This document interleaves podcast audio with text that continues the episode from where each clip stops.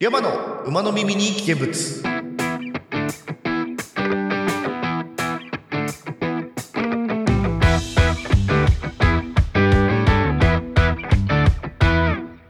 皆さんお疲れ様です。リャマでございます。この番組は毎週土曜19時配信中、ヘンタビ通信のスピンオフ番組でメンバーのたくまと各週交代で配信するソロラジオになっております。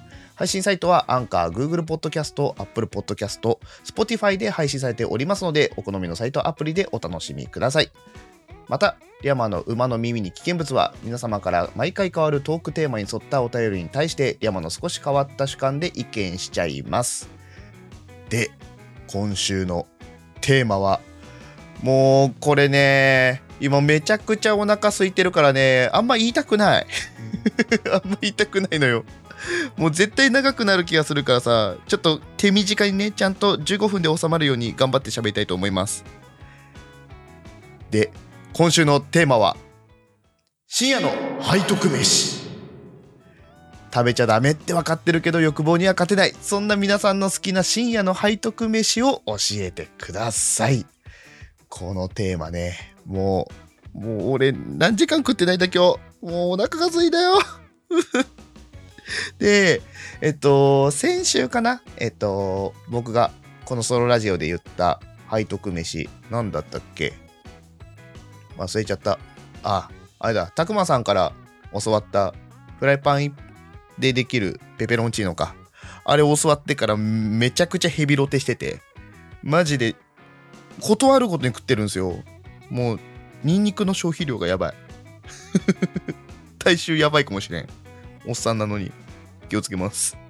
で、その後思い出したというか思いついたのが、この間ね、あの、ある方から、あの、卵かけご飯用の醤油をいただきまして、違うね。あれで久しぶりに卵かけご飯食べたんだけどさ、めちゃくちゃうまくて、卵の消費量もえぐいことになってるんですよ、今。もう、だから卵とニンニクを、だけを買いに行く日とかあったよ、スーパーに。ぐらい食べてる。うん。なんか好きなもの結構繰り返し食べる癖があるんですよね、僕。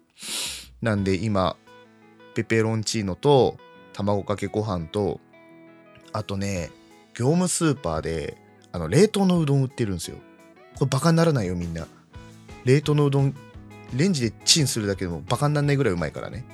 これに、えっと、めんつゆと卵、生卵全卵入れて、で、これも業務スーパーなんですけど、明太マヨってやつがあるんですよ。明太マヨネーズっていうのがあって、それちょっと入れて、全部かき混ぜるんですね。うまいのよ。これうまいのよ。これ深夜に食う感じがまたいいのよ。昨日食ったんだけどさ。マジでうまいから。これもね、あの皆さんぜひやっていただきたいなと思います。なんで、こっからはですね、えー皆さんからの深夜の背徳飯についてお便り読んでいきたいなと思います。ヘンタビ通信のお時間でございますそれでもあなたは我々を押しますか？AC ジャパンはこの活動を応援しています。最終着地なんかあんまり変わんないようで、ご紹介ください。ヘンタビ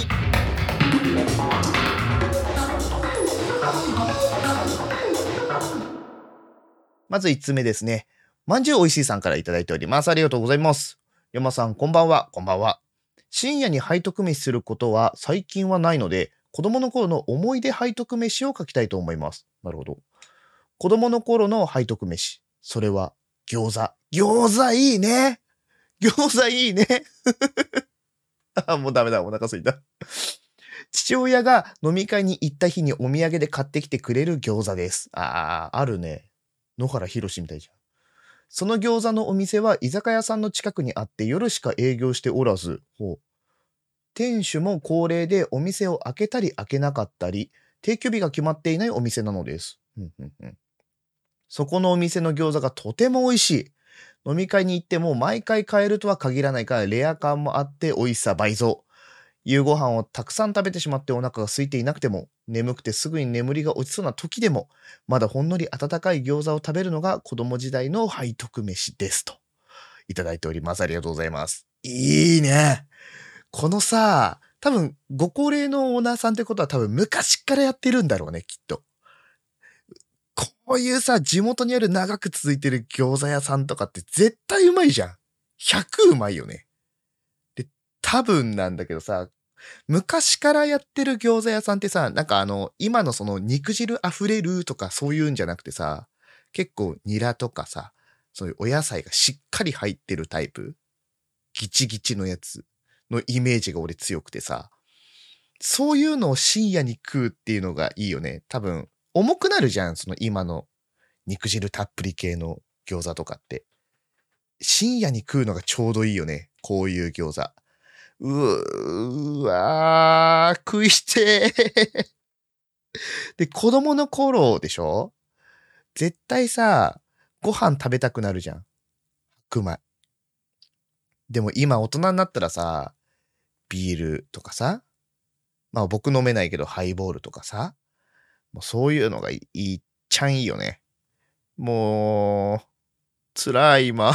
お便り読むのが辛い。いやー、好きなんだよな。僕も、その、昔ね、高校生の時にラーメン屋さんでバイトしてて、そこの餃子がすごく美味しかったのを覚えてて、で、そこの餃子も、その、今言った、昔からの、その、お肉がいっぱいっていうよりか、野菜もしっかり入ってるタイプのしっかりしたあんの餃子で、結構それが好きなんだよね。だから、あんまりないのよ。最近のラーメン屋さんとかで餃子頼んでも。あんまりなくて、なんかどっかいいとこあったらね、教えてほしいぐらい。うん。で、餃子といえばタレですよ。よくある酢醤油とかあるじゃん。で、一時期さ、俺あれハマってた。お酢にあの胡椒いっぱい入れるやつは好きだったかな。あとね、ラー油最近ちゃんと入れられるようになったんですよ。大人だね、俺。大人になったね、リャマさんね。うん。ちょっとずつね、辛いの僕苦手なんですけど、少しずつ食べれるようにね、していこうと思って、そういうところからチャレンジをしてるんですけど、まだたく、そんなたくさんは入れないよ。うん。まあ、もともと入れるもんじゃないと思うけど。でも、ちょっと入れて、あ、これぐらいだったら食べれるっていうハードルが少しずつ上がってるのがね、ちょっと今、ニヤニヤしてるところです、私今。辛いの食べながらね。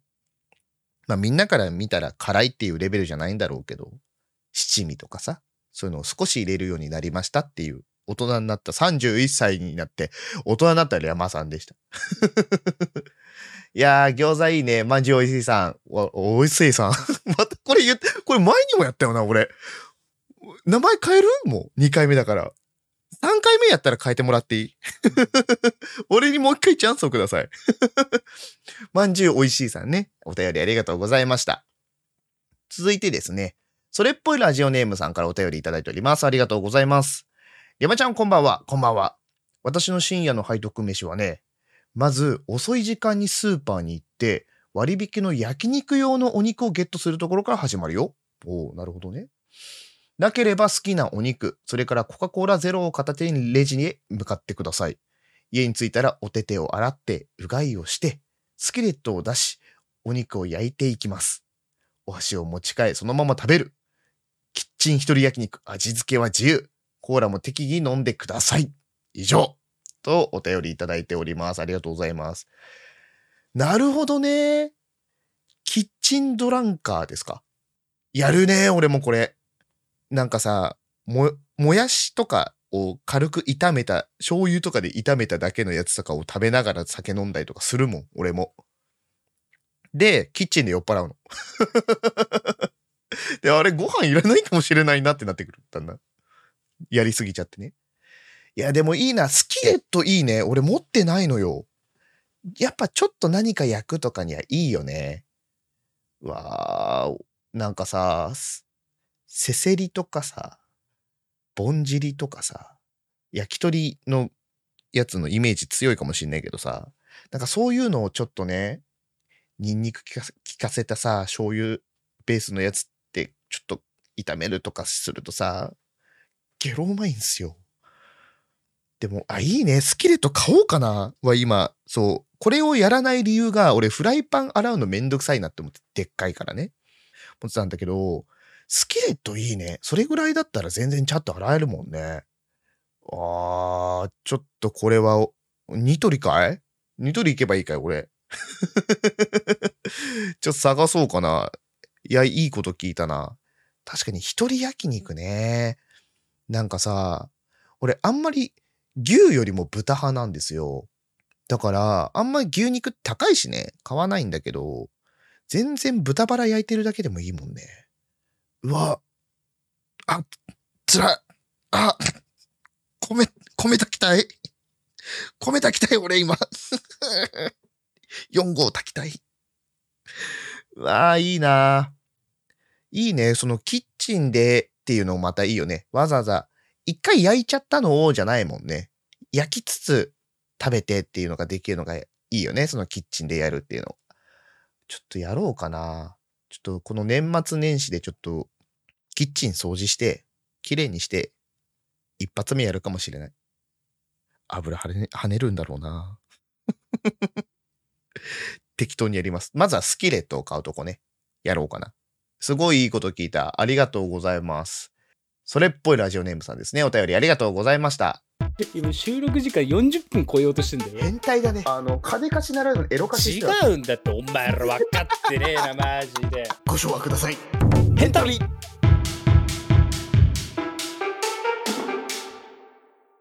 うん、エンディングです。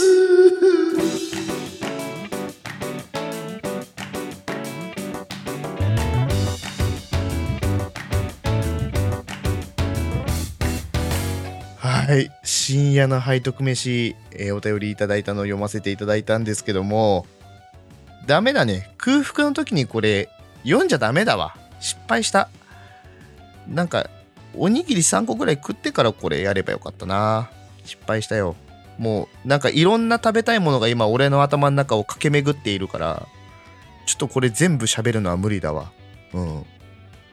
いや、でも、いいね。その、やっぱ深夜っていうところでさ、買ってきたものとか、やっぱ手軽さっていうのがやっぱ出るんだなって思った。俺もさっき言ったの卵かけご飯とかさ、そのたくまさんが教わったペペロンチーノとかフライパン1個でできるよとか。ね冷凍うどんチンすればいいとかさ。やっぱ楽なのがやっぱこの時間帯はね特にね大事なとこになってくるなって。やっぱそこは共通してるんだなって思いましたね。いやー俺どうしようこの後今日何食おうかな。もうちょっと視界がぼやけるぐらいお腹空いてきたよ。死ぬんかわし。いやーいいね。これもう一回やってもいいぐらいだわ。今度またやるかもしれんもう一回。なんか俺の肥やしにするわ。その深夜食うものに困った時のね。うん。それぐらいちょっと一番お今のところ俺の中で楽しいテーマだったこれ。はい、えー皆さんお便りありがとうございました、えーこんな感じでですねトークテーマに沿ったお便りをを、えー読んでいく、えソロラジオになってるんですけども来週のテーマですね。ご紹介させていただこうと思います。次回のテーマは私の小さな幸せ。どんなに小さくても幸せには変わりない。皆さんの小さな幸せ教えてください。これねその僕ね大きい幸せこの人生であんまないんですよ。だいたい小さいんですね。粒が小さめの人生を歩んでるんですけど小さな幸せね。例えばさこないだあったんだけどさあの卵割ったら黄身2個出てきたの。ちっちゃい幸せじゃない？これ。ああのちっちゃく声が漏れた。あって。でちょっとニコってして解いたよね。そのちっちゃく声漏れるぐらいのサイズの幸せだよね。今回言うのが。小さな幸せっていうのね。それぐらいかな。あとなんだろう。最近あったことでしょ？うえ2週間ぐらい曇りだったのに急に晴れた日とかね。あって。お洗濯できるって思った。それぐらいのね小さな幸せでいいのでぜひね皆さんお便り送っていただければなと思います。ああとごめんなさい。来週じゃないです。次回ですね。ちょっとこれ隔週だからさ。来週ではなかったら申し訳ない。次回ですね。次回のテーマは小さな私の小さな幸せでございます、えー番組への投稿方法はアンカーのサイト、えー私、リャマ、またはヘタビメンバーのたくまさんのツイッターに投稿フォームが掲載されておりますので、お気軽に投稿してください。合わせて YouTube にて配信中、編集したら〇〇が旅立ったチャンネルもぜひチェック、チャンネル登録の方よろしくお願いいたします。さて、来週のこの時間は、えーたくまさんのソロラジオ、誰かに喋るほどでもない、ふと思ったことを深掘りしていく、たくまの各種ノーダイアリー、また土曜夜19時に更新、ヘンタビ通信も合わせてお楽しみください。それでは次回の配信動画、ポッドキャストでお会いいたしましょう。お相手はリャマでございました。さあ、コメタコ。